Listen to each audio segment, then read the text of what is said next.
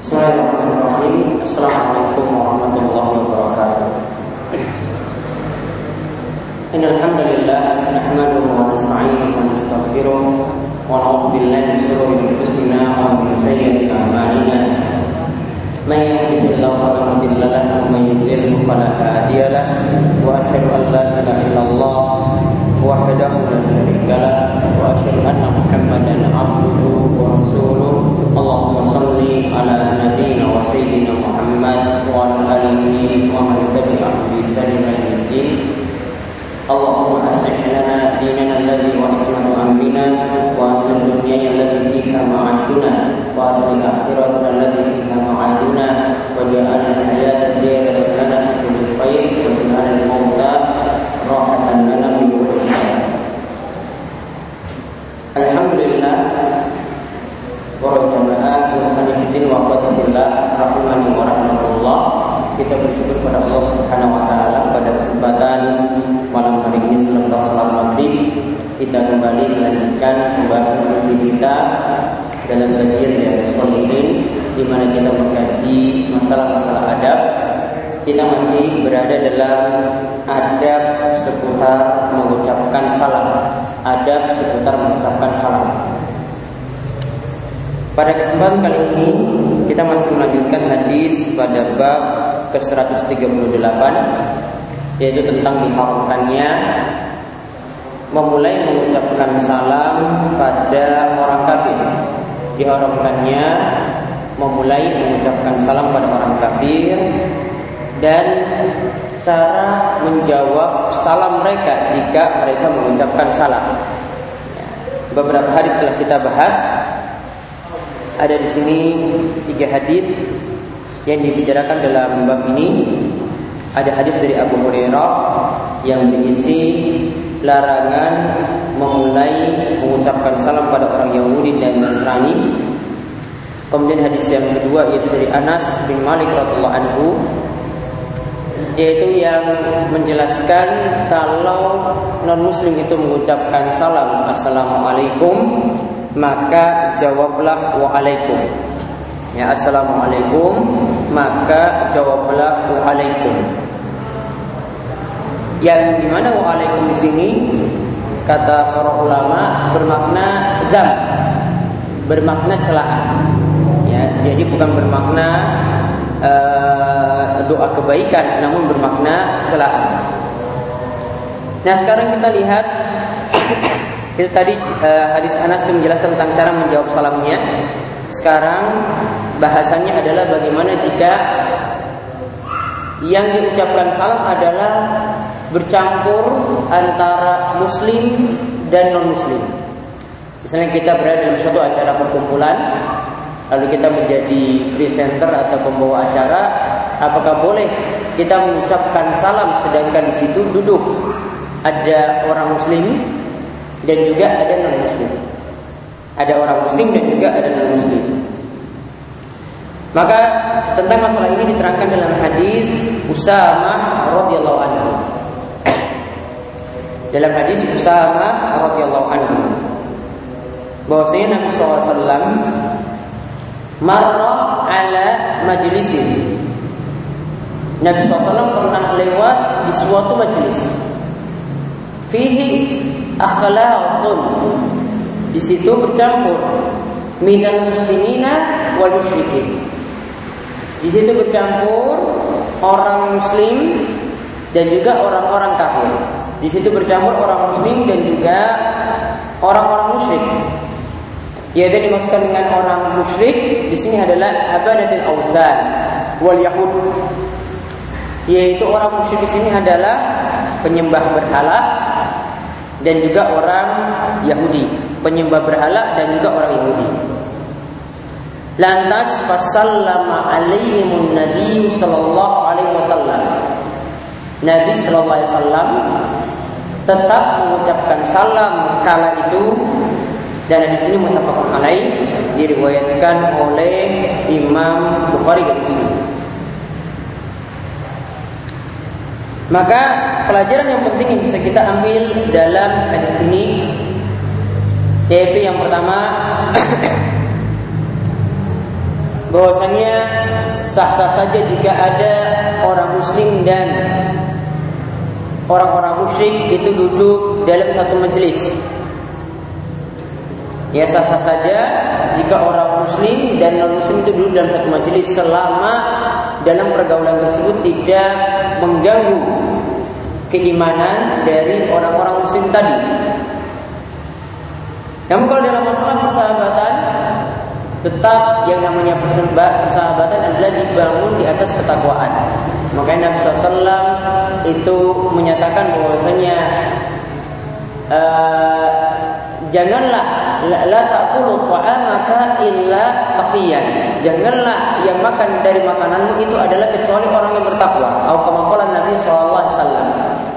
Jadi diperintahkan di sini yang makan dari makanan kita itu adalah orang yang bertakwa dan ini dimisalkan oleh para ulama bersahabat juga adalah dengan orang-orang yang bertakwa. Kalau di sini cuma akhlak yaitu cuma berkumpul atau bercampur baur di situ. Kemudian Nabi SAW lewat tatkala itu. Ya Nabi SAW itu lewat tatkala itu. Apa yang Nabi SAW lakukan? Apakah beliau itu mengucapkan salam ataukah tidak? Ternyata kalau kita lihat di sini Nabi Shallallahu Alaihi Wasallam tetap mengucapkan salam ketika melewati sekelompok orang yang bercampur antara Muslim dan non Muslim di situ, beliau tetap mengucapkan salam. Maka faedah yang lainnya di sini menunjukkan tetap dibolehkan mengucapkan salam pada perkumpulan Muslim dan non Muslim. Namun di sini dikatakan oleh Profesor Dr. Mustafa Al-Bagha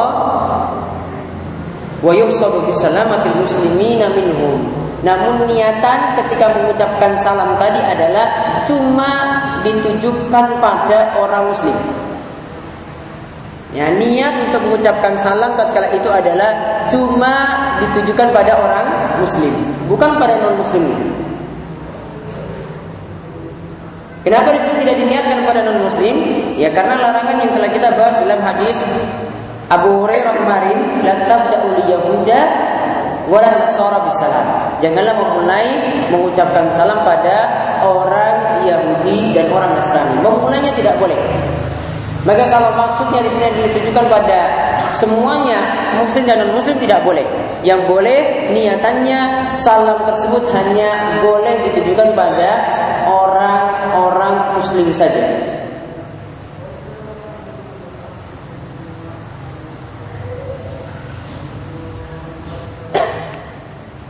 Kemudian salam yang diucapkan Nabi SAW di sini cuma ditujukan pada kelompok orang tersebut. Karena di sini ada pelajaran dari kaidah bahasa Arab yaitu di sini Nabi SAW itu uh, di sini dalam hadis ini disebutkan fasallama alaihi nabiyyu sallallahu alaihi wasallam. Kemudian Nabi SAW mengucapkan salam. Di situ ada huruf jer, jer majrur didahulukan daripada fa'il. Harusnya kalimatnya adalah pasal laman Nabiu sallallahu alaihi. Namun huruf ini didahulukan daripada fa'ilnya tadi pelakunya, maka menurut kaidah yang dimaksudkan di sini adalah makna taksis. Artinya Nabi SAW cuma mengucapkan salam pada sekelompok orang tersebut, tidak pada kelompok yang lainnya. Cuma mengucapkan salam pada sekelompok orang tersebut, bukan pada yang lainnya.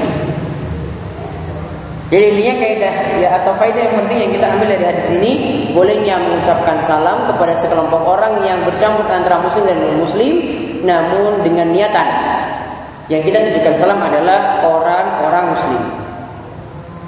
Kemudian bab yang selanjutnya bab ke-139 yaitu judul babnya dibawakan oleh Imam Nawawi istihbabus salam idza qama min al-majlis wa faraqa julasa'ahu au jalisan. Yaitu Imam Nawawi membawakan judul bab disunahkan mengucapkan salam ketika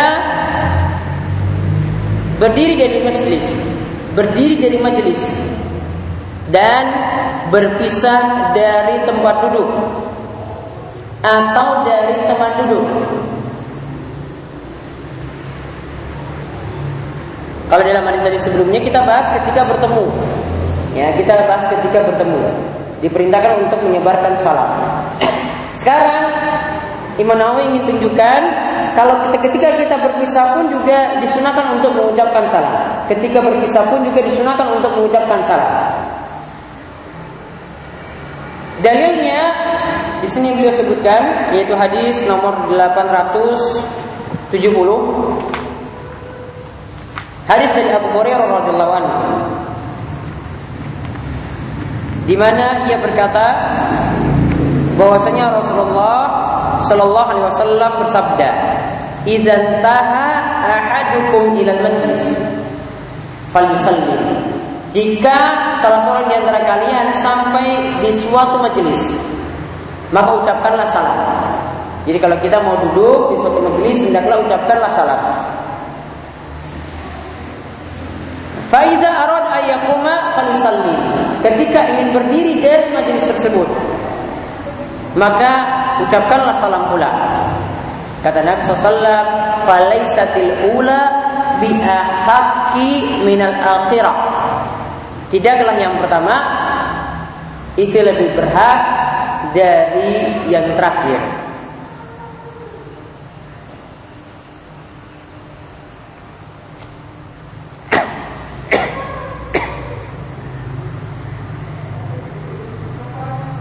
Maksudnya di sini kalimat yang terakhir falaisatil ula biahaki minal akhirah maksudnya tetap ada salam ketika di akhir majelis sebagaimana ketika di awal majelis. Ada salam ketika di akhir majelis ya sebagaimana ada salam ketika di akhir, di awal majelis.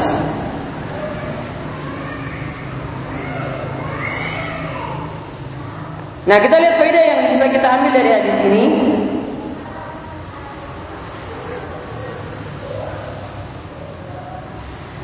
Faedah yang pertama yang sesuai dengan judul bab yang disampaikan oleh Imam Nawawi disunahkannya mengucapkan salam ketika berpisah dari majelis. Misalnya menutupi majelis ya atau ini rapatnya sudah selesai kemudian mengucapkan salam atau selesai ngobrol ngobrolnya telah selesai kemudian ingin berpisah mengucapkan salam pula. Ini hukumnya disunahkan. Kemudian faedah yang lainnya lagi Hadis ini menunjukkan Islam mengajarkan untuk rajin menyebarkan salam. Islam mengajarkan untuk rajin mengerjakan uh, menyebarkan salam. Ini sebagaimana yang kita telah melihat pada hadis sebelumnya, sebagaimana yang uh, motivasi dari Nabi SAW misalnya Ya la tadkhulunal jannata hatta tu'minu wa la tu'minu hatta tahabbu. Ya. Tidak akan masuk surga sampai kalian itu beriman dan tidak akan beriman sampai kalian saling mencintai. Awal adulukum ala syai'in idza fa'altum tahabbtum. Kata Nabi SAW, maukah aku tunjukkan kepada kalian suatu perkara yang jika kalian itu melakukannya maka kalian akan saling mencintai. Maka kata Nabi SAW, afshus salam bainakum, yaitu sebarlah salam di antara kalian.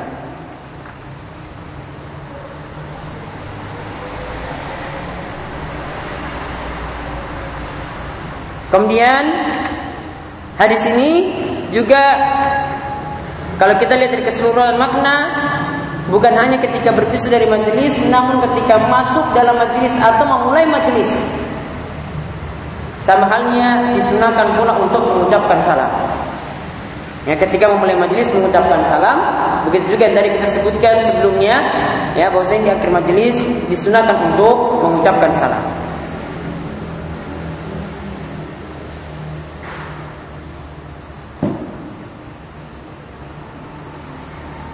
Dan sebagaimana dikatakan oleh Syekh Muhammad bin Shalih Al-Utsaimin, kenapa di sini salam sampai dua kali seperti di awal dan di akhir? Beliau katakan, "Wahada min kamali syariah annaha ju'ilat ju'ilatil mubtadi wal muntahi ala haddin sawa." Kata Syekh Muhammad bin Shalih Al-Utsaimin, beliau mengatakan, inilah tanda syariat Islam adalah syariat yang sempurna. Itu tandanya apa? Yaitu ketika kita memulai dan ketika mengakhiri suatu maka dihukumi sama. Yaitu ketika di awal majelis kita mengucapkan salam, di akhir majelis juga mengucapkan salam. Itu tanda sempurnanya syariat Islam. Jadi tidak timpang ketika itu. Di awal mengucapkan salam, di akhir juga mengucapkan salam.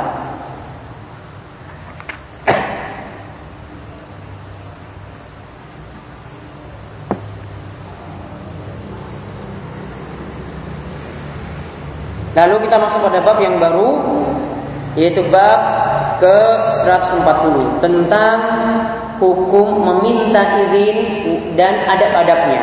Beliau katakan judulnya bab al-istizanu wa adabuhu, yaitu bab meminta izin ketika masuk rumah dan juga adab-adab meminta izinnya.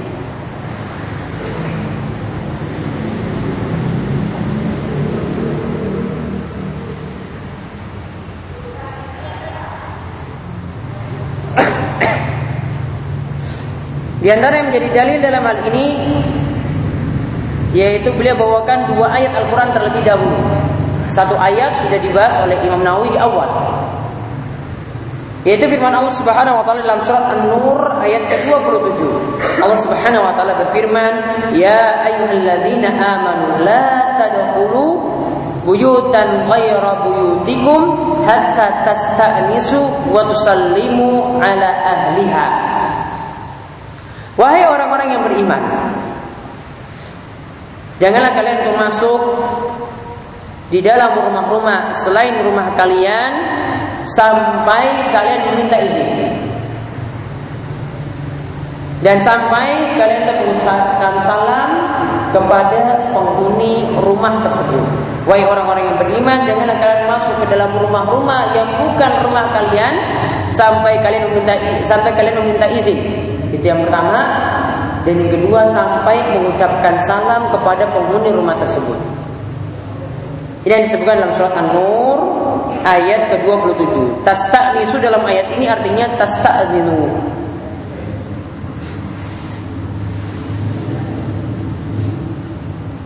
Dan di sini la tadkhulu buyutan.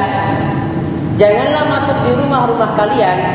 Eh, maksudnya janganlah masuk di rumah selain rumah kalian di sini dikatakan oleh Syekh Mustafa Al-Bugha beliau katakan al-buyut di sini yang dimaksudkan adalah ghuraf yaitu kamar.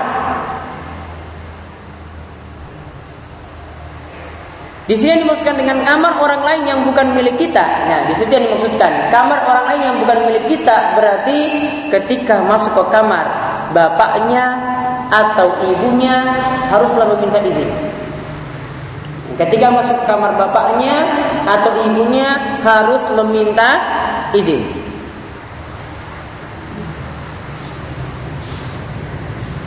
Jadi buyut di sini bukan maknanya rumah utuh, namun bisa juga maknanya adalah ghuraf atau ghurfa bentuk mufradnya, bentuk tunggalnya yang berarti kamar.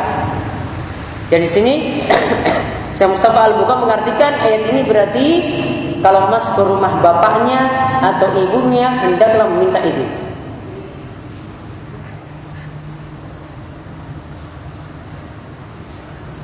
Nah ini lebih diperjelas nanti pada ayat yang berikutnya yang dibawakan oleh Imam Nawawi Yaitu beliau bawakan surat An-Nur ayat 59 Tapi nanti kita akan melihat juga surat An-Nur ayat ke-58 Karena ini saling terkait kalau di sini dibawakan oleh Imam Nawawi dalam surat An-Nur ayat ke-59 Allah berfirman, "Wa idza balagal atfalu minkumul hulum falyasta'zinu kama sta'zana alladziina min qablihim." Dan jika anak-anak tersebut sudah balik dan telah mimpi basah, falyasta'zinu artinya dia sudah balik ketika itu maka meminta izinlah ketika masuk ke dalam kamar orang lain kama min qablihim. Sebagaimana orang-orang dewasa itu meminta izin. Sebagaimana orang-orang dewasa meminta izin. Nah, di sini kenapa saya katakan kita perlu melihat ayat sebelumnya? Karena ini nanti akan berkaitan ya. Yang pertama nanti berkaitan kenapa kita harus meminta izin saat itu karena ini masalah aurat ketika kita masuk ke kamar orang lain. Nanti ada sangkut pautnya dengan masalah aurat. Dan nanti ada tiga macam aurat yang ini berkaitan dengan waktu dan berkaitan dengan ya badan seseorang. Yang ini tidak boleh dilihat pada tiga waktu. Nah kita lihat ini diterangkan sebelum ayat ini. Ya sebelum ayat ke-59 tadi kita lihat surat An-Nur ayat ke-58 di mana Allah Subhanahu wa taala berfirman ya ayyuhalladzina amanu liyasta'dzinkumul ladzina malakat aymanukum walladzina lam yablughul hulum minkum salasa marrat. Wahai orang-orang yang beriman hendaklah budak-budak milik kalian. Begitu juga anak-anak yang belum balik di antara kalian meminta izin kepada kalian terlebih dahulu sebanyak tiga kali. Meminta izin kepada kalian terlebih dahulu sebanyak tiga kali. Diterangkan rinciannya pada lanjutan ayat. Min qabli fajri wa hina tad'una thiyabakum min adh-dhahirati wa min ba'di sholawatil isya wa min ba'di sholatil isya salasu auratil lakum. Yaitu tiga kali itu apa? Yang pertama sebelum sholat fajar, yaitu sebelum sholat subuh. Kemudian yang kedua ketika kalian meletakkan baju kalian minal zahirah yaitu dekat dengan waktu zuhur. Maksudnya adalah tidur qailullah yaitu tidur yang sebentar sebelum zuhur. Dan juga yang ketiga wa min ba'di salatul isya dan setelah salat isya.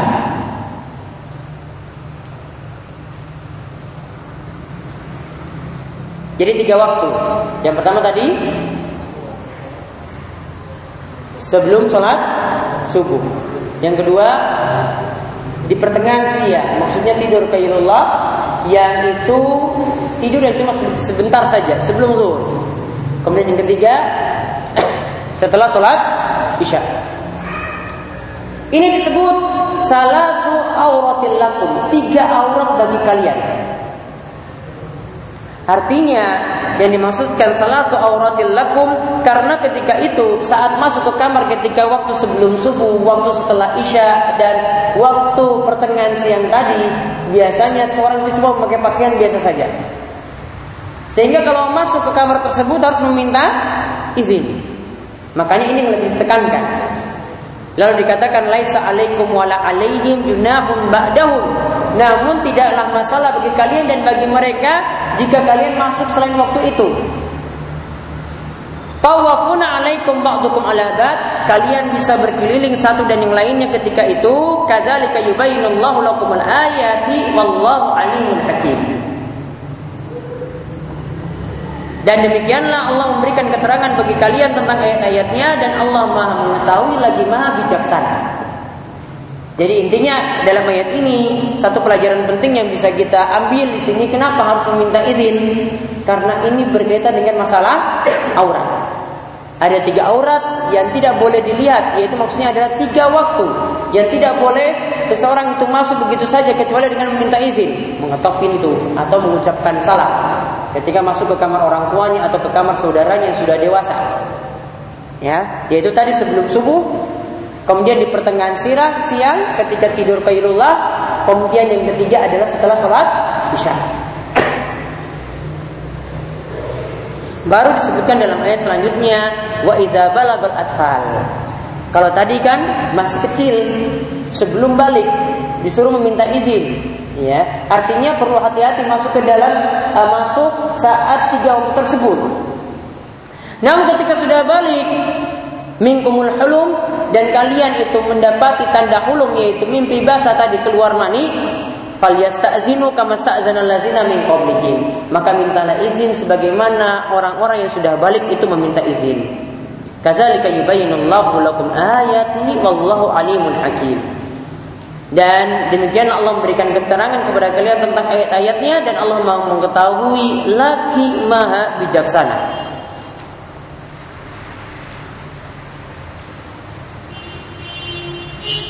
Di sini ada beberapa faedah yang bisa kita ambil dari dua ayat ini. Dan di sini saya ambil dari tafsir As-Sa'di ya, Taisir Al-Karim Rahman. Dan ingat si As-Sa'di itu sering kali dalam beberapa ayat di dalam Al-Quran itu beliau membawakan faedah-faedah menarik. Seperti misalnya beliau ketika membahas ayat wudhu dan tayamum saja, beliau bisa menerangkan dengan ayat wudhu dan tayamum itu tata cara wudhu dan tayamum yang lengkap. Cuma dari satu ayat Al-Quran. Ya, cuma dari satu ayat Al-Quran saja dia bisa menerangkan tata cara tayamum dan wudhu yang lengkap. Padahal mungkin kita cuma bisa melihat dari hadis. Namun beliau bisa berdalil dengan ayat Al-Quran saja. Yaitu surat Al-Maidah ayat 6. Nah sekarang kita lihat apa faedah-faedah yang penting dari dua ayat tersebut. Yang pertama, yaitu perintah untuk menjaga aurat.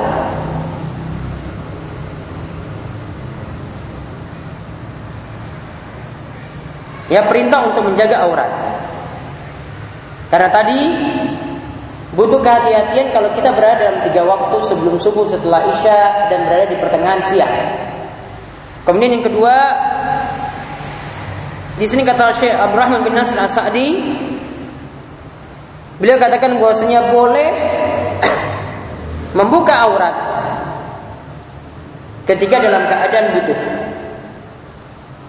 Yaitu keadaan butuhnya apa? indan naum yaitu ketika tidur. Ketika tidur itu boleh buka aurat. Begitu juga keadaan butuh kapan? Ketika kencing. Begitu juga kapan? Yaitu ketika buang air besar. Wa Dan yang hal semacam itu. Jadi kalau ada yang menanyakan gimana kalau buka aurat ketika tidur? Boleh. Alasannya beliau tarik dari faedah dari ayat ini.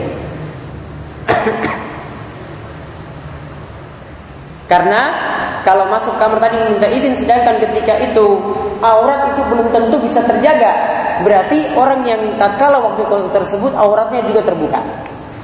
Berarti boleh membuka aurat ketika hajat yaitu ketika tidur karena sebelum subuh dan setelah isya itu adalah waktu tidur.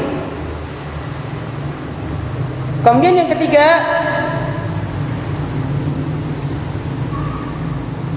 Ada kebiasaan yang ini bisa kita jaga yaitu tidur yang barang sebentar sebelum sholat zuhur di pertengahan siang. Yang disebut dengan tidur koi lulah.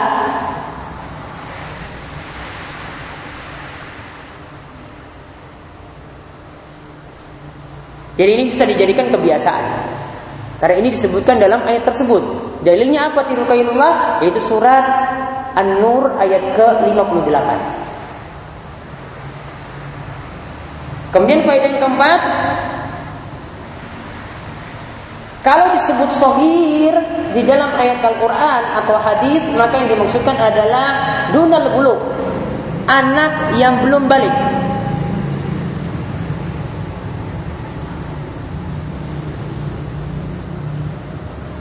Yang dimaksudkan sohir di situ adalah anak yang belum belum balik.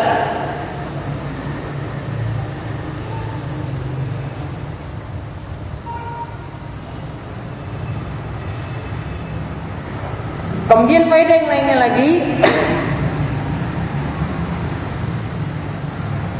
Anak yang sohir tadi Anak yang masih kecil. Tidak diperkenankan untuk melihat aurat orang tuanya. Karena ketika masuk ke kamar tadi Saat pada waktu-waktu yang aurat itu terbuka Itu harus minta izin terlebih dahulu. Berarti anak semacam itu, ya tadi yang dunal bulu, ya tidak boleh melihat aurat aurat orang tuanya. Jadi sudah dididik sejak kecil seperti itu.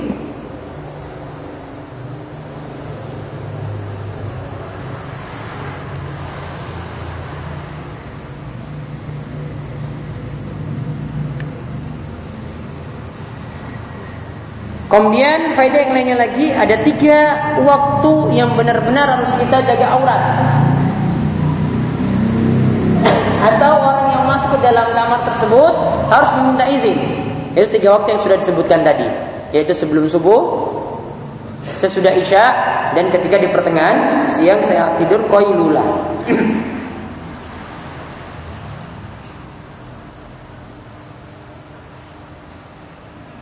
Kemudian ayat ini juga menyebutkan karena dalam ayat tadi disebutkan tawafuna alaikum ba'dukum ala ba'd. Padahal ini dalam siap dalam konteks membicarakan tentang sogir anak kecil yang belum balik. Ya, mereka itu berkeliling di sekitar kalian. Maka Syekh Sa'di di sini menyimpulkan bahwasannya air liur anak kecil itu tidaklah najis. Karena dia tawafuna alaikum keliling-keliling di rumah kalian sama seperti Nabi SAW itu katakan tentang kucing. Ya, kucing air liurnya itu tidak najis karena dia termasuk hewan yang tawafuna alaikum yang muter-muter di sekeliling rumah kalian. Sampai-sampai bisa membawa air liur di sini disimpulkan tidak najis berdasarkan ayat ini. Kemudian ayat ini juga menunjukkan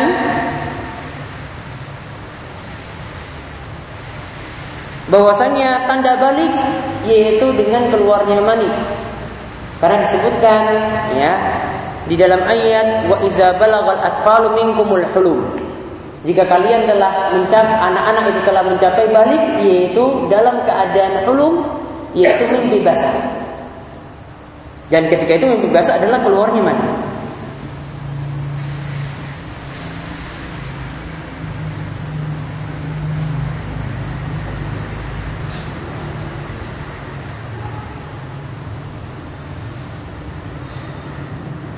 Dan nanti faedah yang lain insya Allah kita akan lihat pada pertemuan berikut. Ada yang ditanyakan?